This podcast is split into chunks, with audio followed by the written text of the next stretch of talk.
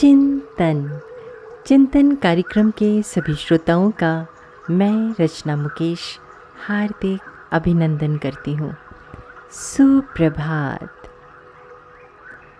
एक बार एक शिष्य ने अपने गुरु से पूछा गुरु जी हम प्रार्थना करते हैं तो होठ हिलते हैं, पर आपके होठ नहीं हिलते। आप पत्थर की मूर्ति की तरह खड़े हो जाते हैं। आप कहते क्या है अंदर से? क्योंकि अगर आप अंदर से कुछ भी कहेंगे तो होठों पर थोड़ा कंपन आ ही जाता है। चेहरे पर बोलने का भाव आ जाता है, लेकिन वो भाव भी नहीं आता आपके चेहरे पर। गुरुजी ने कहा, मैं एक बार राजमहल के सामने से जा रहा था तो वहाँ पर मैंने सम्राट को खड़े देखा और एक भिखारी को भी। वो भिखारी बस खड़ा था। फटे चीथड़े थे उसके शरीर पर। जीन जर्जर देह थी, जैसे बहुत दिनों से भोजन ना मिला हो। शरीर सूख कर कांटा हो गया था। बस आँखें ही दियों की तरह जगमगा रही थीं।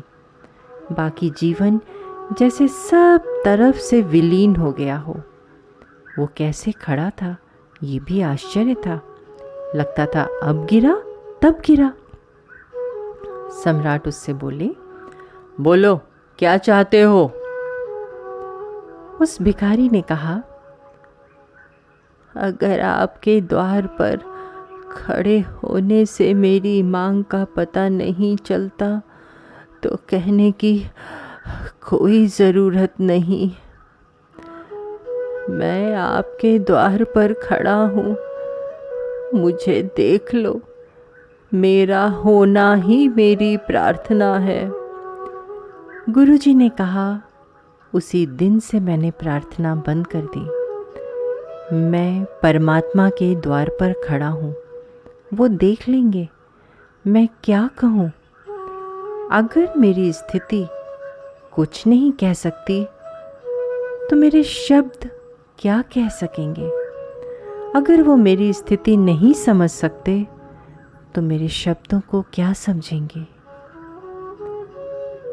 भाव व दृढ़ विश्वासी सच्ची परमात्मा की याद के लक्षण है। यहाँ कुछ मांगना शेष नहीं रहता। केवल प्रार्थना में होना ही पर्याप्त है। चिंतन ज़रूर करिएगा। आपका दिन शुभ व मंगलमय हो।